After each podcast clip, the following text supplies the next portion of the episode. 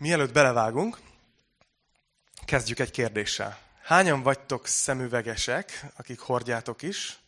Igen. Én, én az vagyok, és nincs rajtam, ezért nem látom, ezért kérem, hogy tegyétek fel. Hányan vagytok, akik szemüvegesek lennétek, de kontaktlencséztek, tehát becsapjátok a nagyvilágot? Oké, okay. vagytok egy pár, szuper. Ugye, hogy mennyire, mennyire zavaró, én tudom, mert én, nekem van egy nagyon gyenge szemüvegem, ami nagyon nagy kísértés, hogy ne hordjam, és szinte soha nem hordom, de, de mégis nagyon sokszor viszont elkezd zavarni az, hogy nem látok rendesen, nem látok jól. Mert a látásunk az egy annyira fontos része az életünknek, hogy tudjunk tájékozódni, tudjuk, hogy mi merre, meddig. Ugye, hányan vagytok, akkor nézzük így, akik indultatok el mostanában úgy a kocsiból, mondjuk azok, akik nem garázsban álltok a kocsival, hogy még nincs egészen lekaparva a jég az ablakról, és így hit által. Tudod? Tehát ilyenkor a téli időszakban így felerősödik az az igevers, hogy hitben járunk, nem látásban, nem? Tehát, hogy, hogy így, ha már van egy ennyi kis, kis szabad rész az ablakon, akkor, akkor mi elindulunk, és, és megyünk, és nagyon reméljük, hogy látjuk mindazt, amit, amit látni kellene. Tudjátok, van ez a vicc is, hogy, hogy Zsán, mi volt ez a csörömpölés? Uram, egy autó beszeretett volna fordulni a mellékutcába. És mi volt a probléma? Nem volt mellékutca. Úgy de fárasztó. Több ilyen nem lesz, megígérem. De hogy, hogy sokszor nem látunk ki. Most voltunk kirándulni múlt héten, és nagyon nevettem a gyerekeimen, Adél Albert, mert így, így sapka volt rajtuk, és mindig a szemükbe csúszott. És, és nem azt csinálták, hogy így hátratolták a sapkát, hanem előbb-utóbb így mentek. Tehát, hogy így a, így a sapka alatt így, így kis, as, kis sasszéztak, hogy akkor kilássanak, és lássák, hogy merre mennek. És ezen gondolkoztam, hogy, hogy néha mi is ilyenek vagyunk. Néha kicsit ilyen szemellenzősök vagyunk, igaz? Hogy valami eltakarja a látásunkat, és ahelyett, hogy azt így félretennénk az útból egyszerűen, így megpróbálunk alatta valamit kivenni. Megpróbálunk valamit kivenni. Ugye valahol ez hasznos, ezt valami ázsiai járaton kaptam egyszer, száz százalék pamut, Ez egy szemellenző, hogy tudjunk aludni a repülőn. Vagy lehet, hogy fölpróbálom egy bizonyos pontján a tanításnak. Néha hasznos az, ha nem látunk semmit, de azért a legtöbb esetben rossz. Legtöbb esetben jó, hogyha látunk. És ma egy olyan témáról szeretnék beszélni, ahogy folytatjuk az apostolok cselekedeteit, hogy mi van akkor, hogyha van rajtunk szemellenző? Mi van, hogyha szemellenzősök vagyunk, és ez alatt azt értem, hogy, hogy nem úgy látjuk a többieket, vagy nem látjuk bennük azt az értéket, ami bennük van. Nem ismerjük fel adott esetben azt az ajándékot, amit Isten adott egy másik emberben, vagy amire Isten elhívott egy másik embert, vagy megfordítom. Mi van, hogyha úgy érezzük, hogy van egy elhívásunk, van egy feladatunk Istentől, de a többiek ezt nem ismerik fel? Mi van, hogyha úgy érezzük, hogy másokon van szemellenző? Úgyhogy ez, erről fogunk beszélni, és ezt onnan találtam ki, hogy, hogy István ahogy tanulmányozunk az abcselt, ilyen dolgokról fog beszélni. Úgyhogy, ha van nálatok Biblia, akkor nyissátok ki az abcsel 6-nál,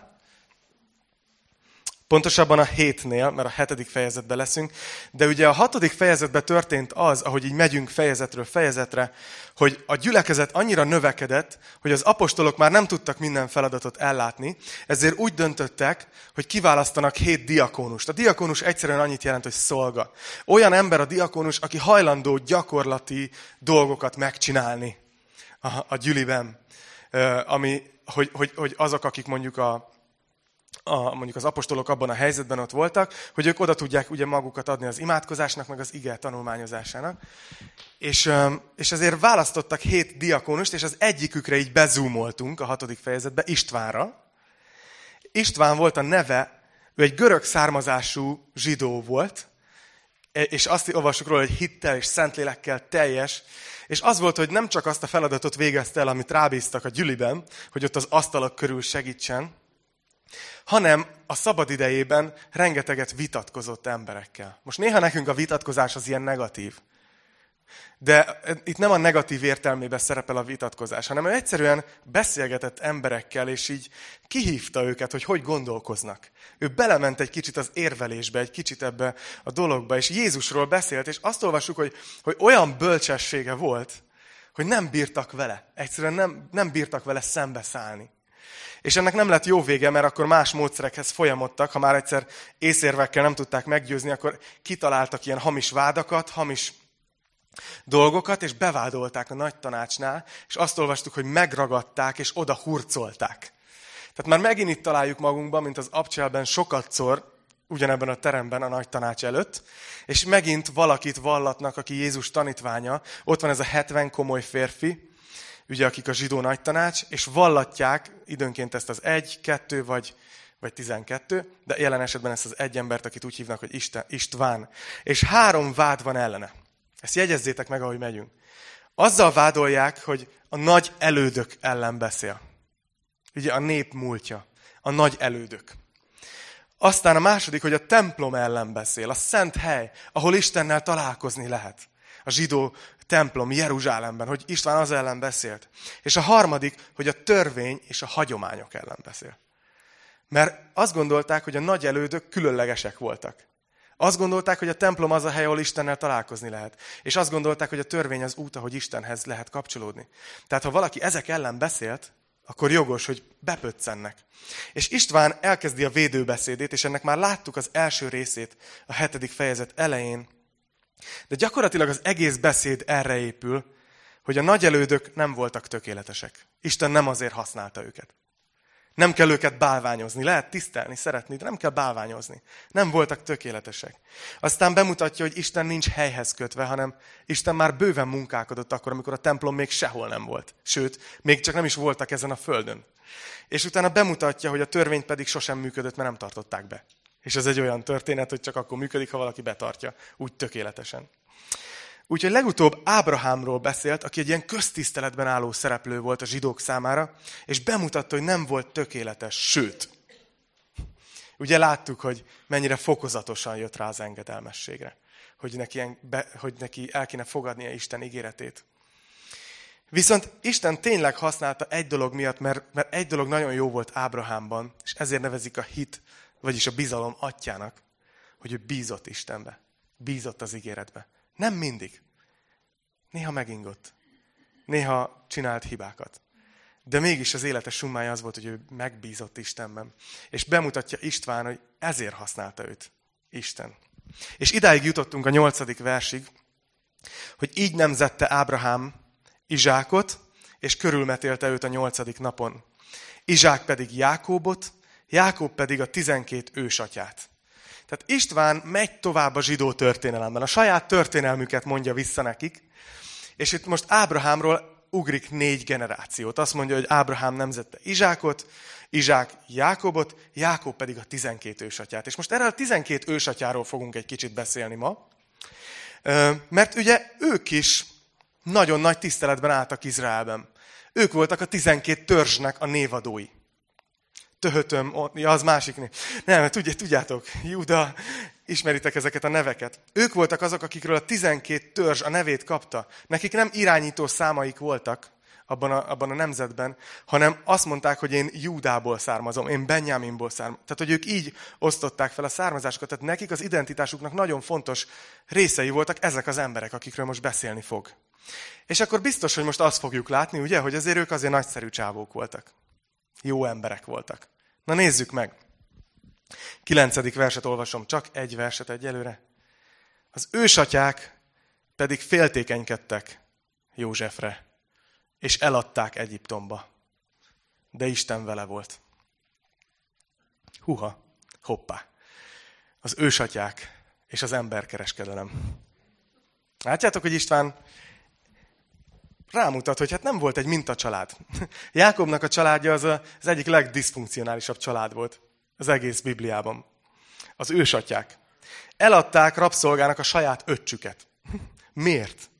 A sztori röviden ennyi, hogy, hogy ő, ő volt az, a, az az öcsi, aki a másik anyukától született, tehát ő féltestvérük volt. Tudjátok, erre az angolnak van egy kifejezése, a brother from another mother. Ezt biztos, hogy...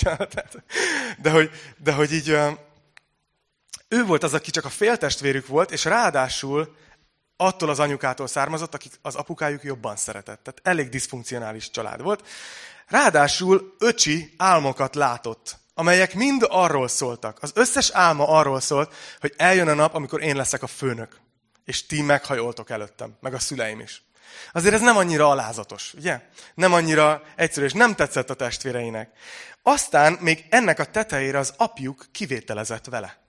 Talán azért, mert pont attól a feleségétől volt, akit jobban szeretett, de hogy így varatott neki egy ilyen színes köntöst, És ezzel kiemelte őt a többiek közül, hogy te különleges vagy. És hát a tesói gyűlölték. Tehát, hogy így nem bírták elviselni az arcát. Tehát, hogy így mondták, hogy tudod, hazajöhetsz, csak ne nagyon gyere ki a nappaliba, vagy nem tudom. És aztán annyira elegük lett ebből, hogy elhatározták, hogy megölik. Gondoljatok bele, hogy mi kell ahhoz, hogyha eljut oda egy testvéri kör, egy család, hogy az öcsit megöljük. És eljutottak ide, és volt egy bátyja, Júda, aki azt mondta, hogy ne. Hanem inkább csak adjuk el. Milyen jó ötlet, nem? Megmentette a testvérét, de hát azért elég gáz még így is.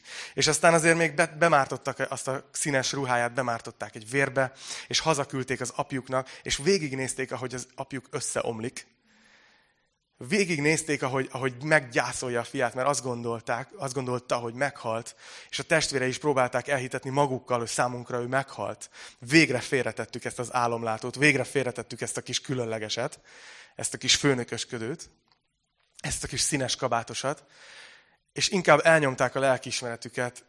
Mi volt ez a szemellenző rajtuk? Mi történt, hogy, hogy ennyire nem, nem látták meg, hogy mi van? Nagyon egyszerű, kilencedik versbe olvastuk az első rész, részében a mondatnak. Azt mondja, hogy az ősatyák féltékenykedtek Józsefre. Látjátok, hogy az egész sztorinak a hátterében a féltékenység volt. Ez az első szemellenző, ami néha így rajtunk van. És nem, nem látjuk tőle a másik embert igazán úgy, ahogy van, hogy Isten őt mire hívta el. Mert, mert, mert féltékenyek vagyunk. De a másik dolog, amire István rámutat, a féltékenység mellett, az a második félmondat. Azt mondja, hogy, hogy igen, eladták Egyiptomba, de Isten vele volt. Látjátok, ez egy óriási dolog. Ez az a félmondat, ami meg tudja menteni az életedet. Amikor valami nehéz helyen vagy.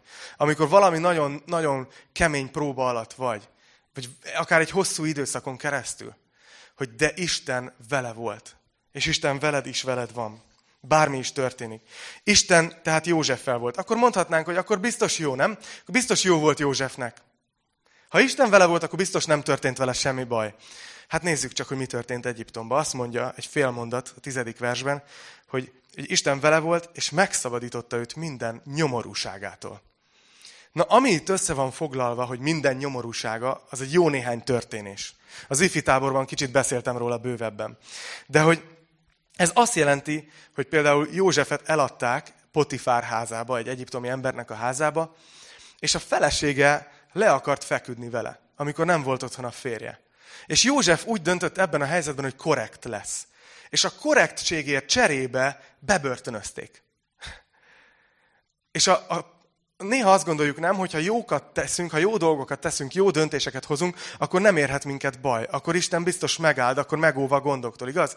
Néha még van is ez, hogyha valakivel baj van, akkor megkérdezik tőle, hogy biztos van bűn van az életedben, vagy mit csináltál rosszul, mit, mi, valahol elszúrhattad, mert nem lennél ebben a helyzetben, ha nem csináltál volna valamit rosszul. És nézzétek, hogy József csak azért van börtönben, mert korrekt volt. Csak azért volt börtönben. Mert amúgy el lehetett volna az asszonykával, a férj gondolom nem volt sokat otthon, mert magas beosztásban volt. Akár lehet, hogy évekig is mehetett volna, még akár megélhette volna ilyen kis bosszúként is, nem? Hogy na, eladtak ide Egyiptomba, de én, tudod, jön haza Potifár, és József meg dudolja, hogy ha te tudnád, amit én, ki babája vagyok én. Nem, tehát, hogy évekig elhúzhatta volna ezt a románcot, de József úgy döntött, hogy korrekt lesz, és cserébe bebörtönözték. De a börtönben találkozott két emberrel, akik álmot láttak, és tudjátok, József és az álmok, ott van valami közös. Ő értett az álmokhoz, meg tudta fejteni az álmokat Isten segítségével, ez volt az ajándéka. És ott egy pohárnoknak, aki a, a fáraónak a, az egyik legközelebbi beosztottja volt, de bebörtönözték, mert valamiért kegyvesztett lett, álmot látott, és József megfejtette az álmát, hogy szabadon fogják engedni. És nagyon örült a pohárnak, és mondta József, hogy csak léci, ne felejts el, ha kijutsz innen, és vigyél ki. És pohárnak mondta, persze, persze, persze. Aztán kijutott, és elfelejtette Józsefet. Két évre. És gondoljatok bele, hogy József már évek óta börtönben van. Csak azért, meg korrekt volt. És még használta is az ajándékait, és mégis börtönben van. És aztán egy nap a fáraó álmot lát, és akkor a pohárnoknak eszébe jut, hogy hoppá, én találkoztam egy, egy emberrel a börtönbe, aki meg tudta fejteni az álmomat, és bejött. Úgyhogy kihozza Józsefet, József megfejti a fáraó álmát, és gyakorlatilag olyan bölcsen fejti meg, hogy a fáraó azt mondja, hogy te leszel a miniszterelnök, ide veszlek magam mellé. Tehát ez a félmondat, hogy megszabadította őt minden nyomorúságából, ez még elmondva is hosszabb volt, átélve meg még durvábban hosszabb, csak hogy értsétek. De mégis ezt írja az ige. Ezt mondja István, hogy, Ist, hogy Isten ott, hol? Egyiptomban, a bűn tengerében, ott volt Józseffel. És azt mondja, hogy kedvessé tette, és bölcsé Egyiptom királya a fáraó előtt, és kormányzóvá emelte Egyiptom és a fáraó egész háza fölé. Éhínség támadt egész Egyiptomban és Kánaánban, és olyan nagy nyomorúság, hogy atyáink sem találtak élelmet. Látjátok, itt fordul a történet. József ott van az, az Egyiptom fölött, és közben jön egy éhínség Egyiptomban és Kánaánban, és nem találnak élelmet az ősatyák, akik eladták. És azt mondja, hogy amikor meghallotta Jákob, hogy gabona van Egyiptomban, elküldte először atyáinkat. A második alkalommal József megismertette magát a testvéreivel, és így a fáraó tudomására jutott József származása. József pedig magához hívatta atyát, Jákobot, és 75 főből álló egész rokonságát. Így ment le Jákob Egyiptomba, ott halt meg ő és a mi atyáink is. Átvitték őket Sikembe, és elhelyezték abban a sírban, amelyet Ábrahám ezüstpénzért vásárolt Emor fiaitól Sikemben. Szóval itt István, még mindig ne felejtsétek el, hogy ott vagyunk a nagy tanács előtt. Még mindig ott vannak az emberek, és így hallgatják komoly arca, hogy ő mit mond. És beszélt Ábrahámról, most beszélt Józsefről, és Józsefen keresztül két óriási üzenet jön ki ebből a részből, amit akarom, hogy ti hazavigyetek magatokkal.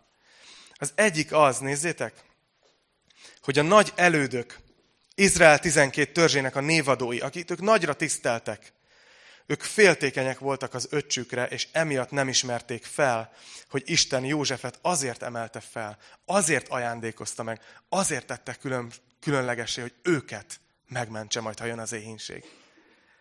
Látjátok, hogy Isten nem kivételez valakivel csak úgy. Ha valakinek több ajándékot ad, az azért adja, hogy a többieket megmentse. Vagy többiek felé szolgáljon. És ők ezt nem vették észre. Csak félre akarták tenni, mert nem illet bele a képbe. Ez az első dolog. A második dolog, és ez a kedvenc pontom, ezt ma újra és újra el fogom mondani, hogy Istent mindez nem akadályozta meg abba, hogy használja Józsefet arra, amire elhívta. Nézzétek meg! Megpróbálták félretenni, igaz? Megpróbálták elhallgattatni. Az ördög börtönbe dugta, igaz? Meg korrekt volt. Utána még elérte, hogy el is felejtse a pohárnak. És Megakadályozta ezt Istent, hogy végül arra használja? És hogy beteljesítse azokat az álmokat, amit adott Józsefnek? Nem. Isten mindezek ellenére véghez vitte, amit tervezett. És használta. És ott van István hallgatósága, és szerintem ezt gondolják kb., hogy jó van, jó van, jó van. Most már Ábrahámról is mondtál dolgokat, most már az ősatyákról is, most muszáj minden egyes szennyest kiborítani a, a nemzeti történelmünkből. Tehát, hogy muszáj. Persze, hogy voltak hibák a múltban, de azért ezek csak jó emberek voltak. István meg szerintem így van, hogy tovább is van, mondjam még. Tehát, hogy azt mondja, hogy rátér egy másik emberre, akit ők szintén nagyon nagyra tartottak. Nézzétek, akik, akivel kapcsolatban vádolták is. És most Mózesről kezd el beszélni. Hát őt már aztán végképp tisztelték a zsidók. Ő volt, akik keresztül a törvényt kapták, igaz?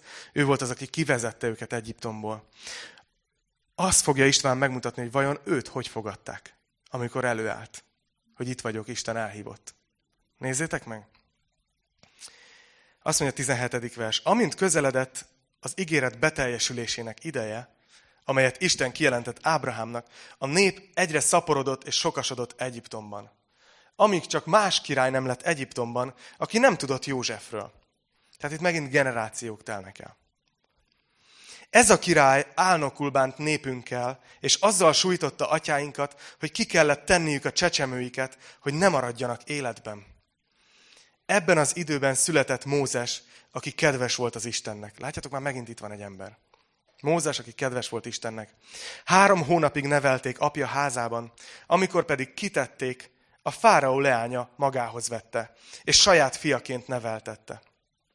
Megtanították Mózest az egyiptomiak minden bölcsességére, és kiváló volt mind szavaiban, mind tetteiben. Amikor pedig betöltötte a negyvenedik életévét, Az a gondolata támad, hogy meglátogatja a testvéreit, Izrael fiait. Amikor meglátta, hogy az egyiket bántalmazzák, védelmére kelt, és bosszút állt az elnyomottért, és leütötte az egyiptomit. Figyeljetek, itt jön egy kulcsvers. Azt gondolta a Mózes, hogy megértik a testvérei, hogy Isten az ő keze által szabadítja meg őket. De nem értették meg. Másnap éppen veszekedtek, amikor megjelent közöttük, és ki akarta őket békíteni. És ezt mondta, férfiak, testvérek vagytok, miért bántjátok egymást? De az, aki bántalmazta a testvérét, ellökte őt magától, és ezt mondta, kitett téged bíróvá és előjáróvá közöttünk? Talán meg akarsz ölni bennünket, mint ahogy tegnap megölted az egyiptomit? Mózes ezt halva elmenekült, és jövevény lett Midján földjén, ahol két fia született. Szóval talán most már, most már látjátok, hogy mi az az ismétlődő dolog Izrael népe történelmében, ami újra és újra és újra megtörténik. A mintázat ugyanaz, hogy Isten látja a népét, hogy bajba vannak, elhív valakit, hogy megszabadítsa őket, és a nép nem ismeri fel, és köszönjük, nem kérjük, félreteszik. Látjátok? Milyen durva nem, hogy, hogy Mózes ebben az időben született, és hogy, és hogy pont Isten így intézte, hogy a fáraó lánya találta meg. Pont aki ki akarta írtani az összes zsidó gyereket, pont annak az embernek a házába nőtt fel, és kapott tökéletes oktatást a feladatához Mózes. Isten humora. Isten humora, amikor el akarják lehetetleníteni az életünkben Isten munkáját.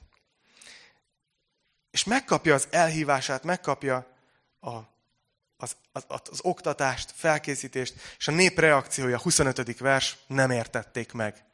27. vers, szabad fordításba, te meg ki vagy?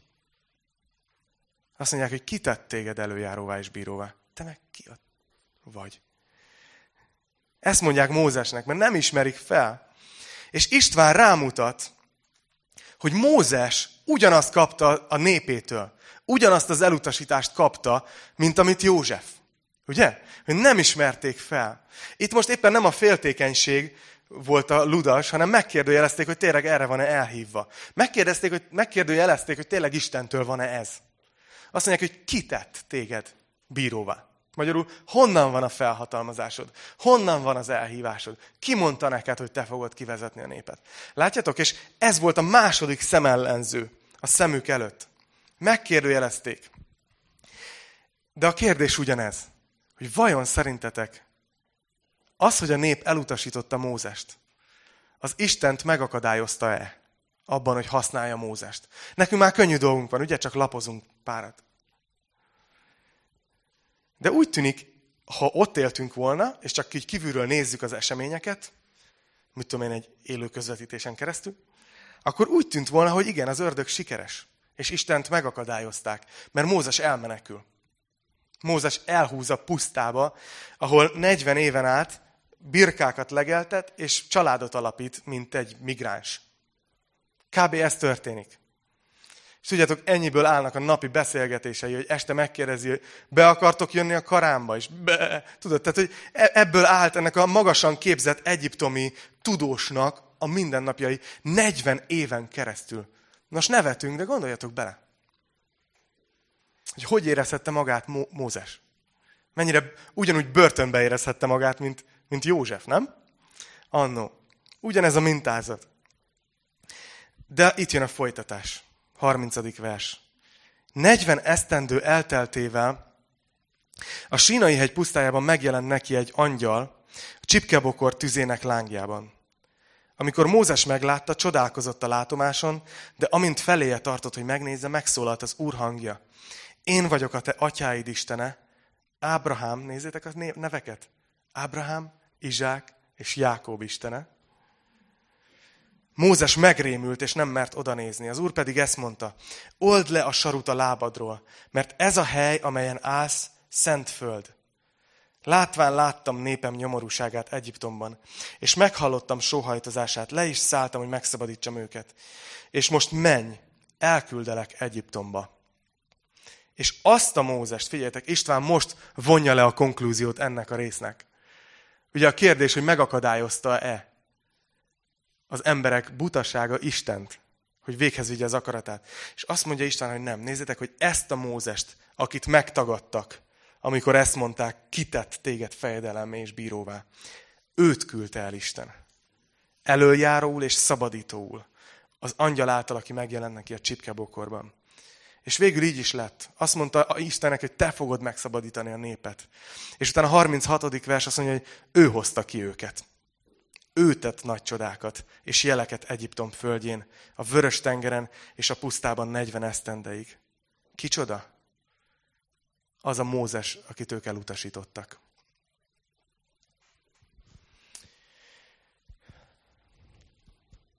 István egy nagyon egyértelmű képet fest a múltból, és szerintem itt már kezdenek egy kicsit bepöccenni. Majd látjuk a fejezet végét, nem lesz szép. Az majd ilyen 18-as karikás vasárnap lesz.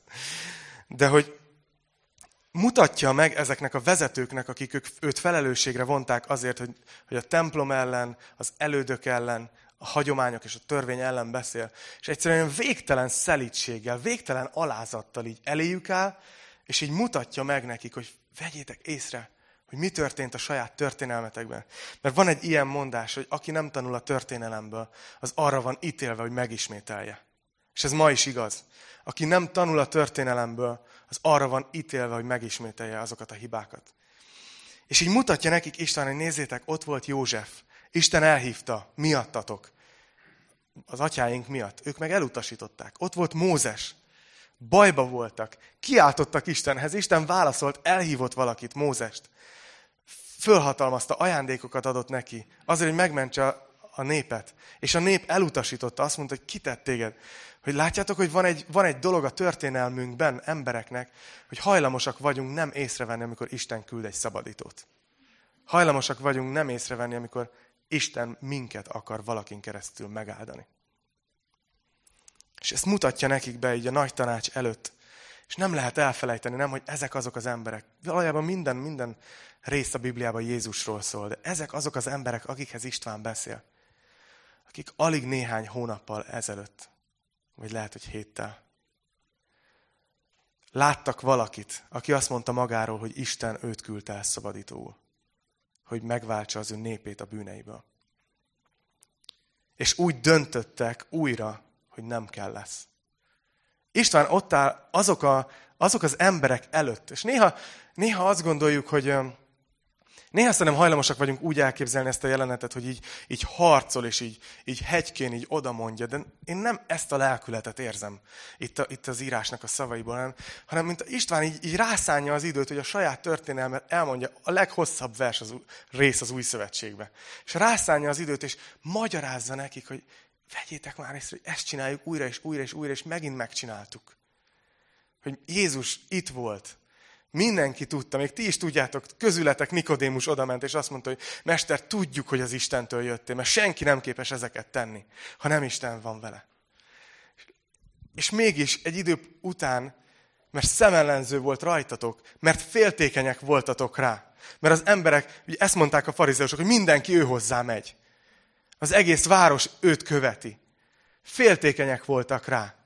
És utána megkérdőjelezték ugyanúgy az elhívását, mint Mózesnek hogy, hogy tudod, nem a, nem a József meg a Mária fia vagy, tudod? Meg nem a Mária fia vagy, azt se tudjuk ki az apád.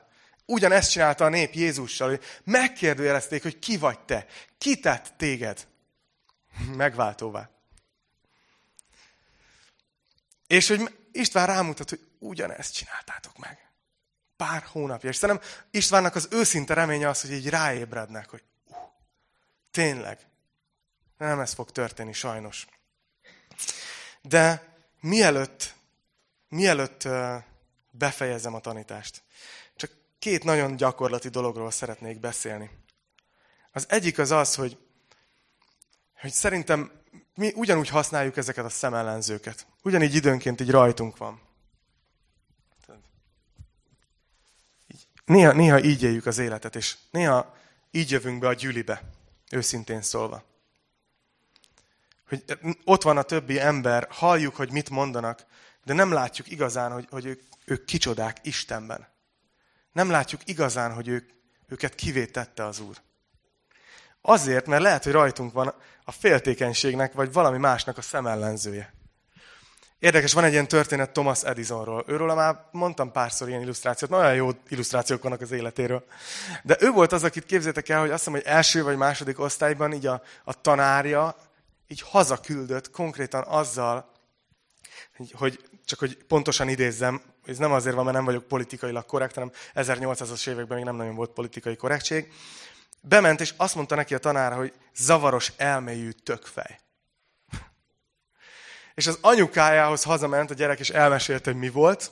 És az anyukája, kis vehemens lédi, beviharzott másnap, hogy ezt a tanárt előkapja, és megbeszéljék ezt a dolgot. De a hatása csak annyi lett, hogy úgy fölhúzta magát az anyukája, hogy azt mondta, jó, ide többet az én gyerekem nem jön, otthon fogom tanítani. És ez az Edison, ez a tökfej, zavarodott elmélyű, találta fel például a villanykörtét, például a fonográfot, ifik az, a, az az iTunes-nak az elődje, csak elég régi. Ő találta fel a mozgókép rögzítést. Ez a tökfej agyalágyult. Látjátok, hogy nem látta meg a tanár benne, hogy több van benne.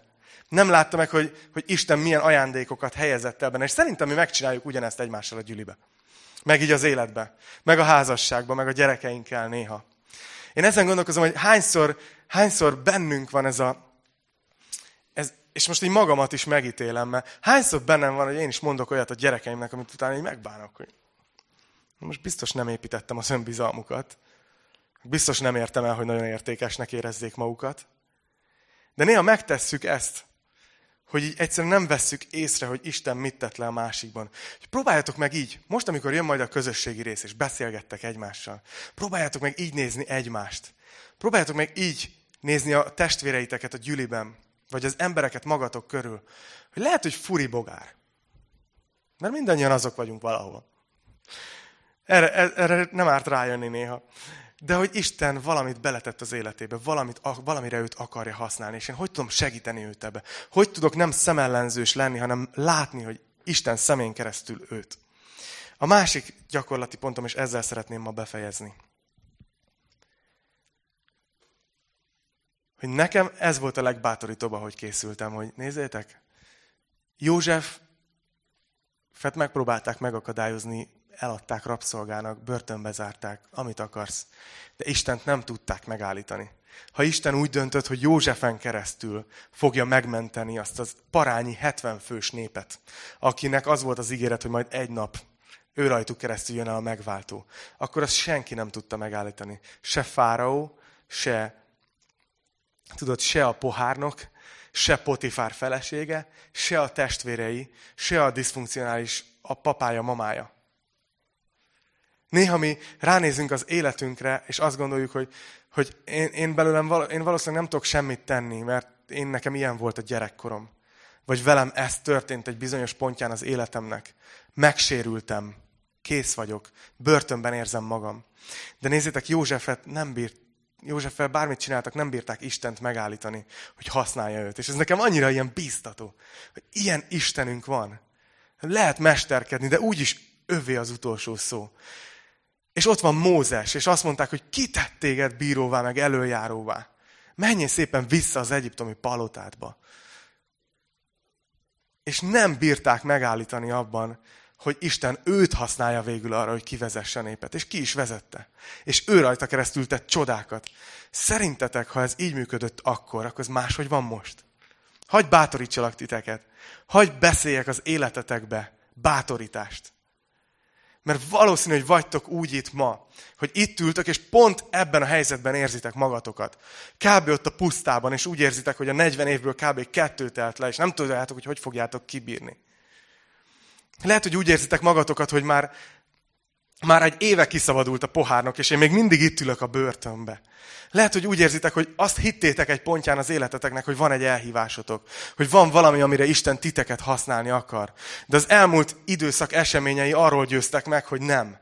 Mert úgy tűnik, hogy semmi nem történik. Úgy tűnik, hogy semmi nem mozdul. Hagy bátorítsalak titeket azzal, hogy az Istenünk egy ilyen Isten. Hogyha ő elhatározta, hogy téged valamire használni fog, akkor ő téged arra használni fog. Ha elhatározta, hogy rajtad keresztül elvégez valamit az ő királysága érdekében, akkor ő el fogja végezni. akármilyen sötét a börtön, akármilyen unalmas a puszta. És eljön az idő, amikor nem te, nem a te erődből, nem a te, na most már összeszedem magam, úgyis ütt az új év, hozok fogadalmakat. Nem ez, hanem amikor Isten fogja azt mondani, és most van az idő, és gyerünk. És rajtad keresztül fogja véghez vinni, amiért téged tervezett. Hagy bátorítsalak titeket ezzel. Hú, kezdek belejönni. Néha rá belenéztek a tükörbe, és azt mondjátok, hogy eh, én nem ilyet csináltam volna, amit látok. És most a tükör az képletesen van, mert lehet, hogy a belső tulajdonságaitokra gondoltok. Hogy én nem vagyok elég okos, nem vagyok elég, nem tudom, bármilyen tulajdonság, amire igazán vágytok. De belegondoltatok abba valaha, hogy, hogy Isten, amikor titeket megalkotott, az így nézett ki. Ő tudta, hogy van egy feladat ebben a világ történelemben, amit egy emberen keresztül el szeretne végezni. Valami, amit rajta keresztül szeretne elérni. És ahhoz a célhoz rakott téged össze. Nem vagyunk tömeggyártmány. Nem vagyunk, lejöttünk valahogy a szalagról. Nem vagyunk véletlenek, még akkor sem, még azok sem véletlenek, akik emberi szempontból véletlenek. Mert Isten látott valamit, amit el akart végezni, és személyre szabottan összeszerelt téged.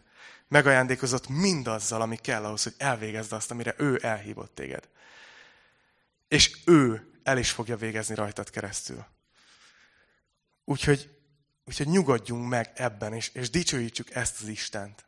Dicsőítsük őt, aki, aki ilyen szinten elkötelezte magát. És döbbenetes nem, hogy hány milliárd ember van, meg volt a Földön. És mindenkivel van egy terve. És ezen gondolkozom, hogy tudjátok, gyülekezetként nem az a dolgunk, hogy, hogy kimenjünk a világba, és azt mondjuk, hogy tudod, te is legyél jó ember, meg te is legyél végre jó ember, meg te is. És hogy menjünk, és ilyen erkölcs csőszként jó embereket faragjunk rossz emberekből. Ez nem erről szól. Az egész arról szól, hogy, hogy Jézus szemével megyünk ki az emberek közé. És ő látott egy bénát, és azt mondja, figyelj, te járhatnál. Akkor te járni fogsz. És a menny erejével meggyógyította. És a béna járt. A süket hallott. A néma éneket. Hogyha kimegyünk és kérjük Istentől, hogy ezt a szemüveget adja, hogy vegye le rólunk ezeket a vacak szemellenzőinket és így engedje meg, hogy az ő szemüvegén keresztül nézzünk egymásra, az emberekre, akkor szerintem óriási dolgok történnek.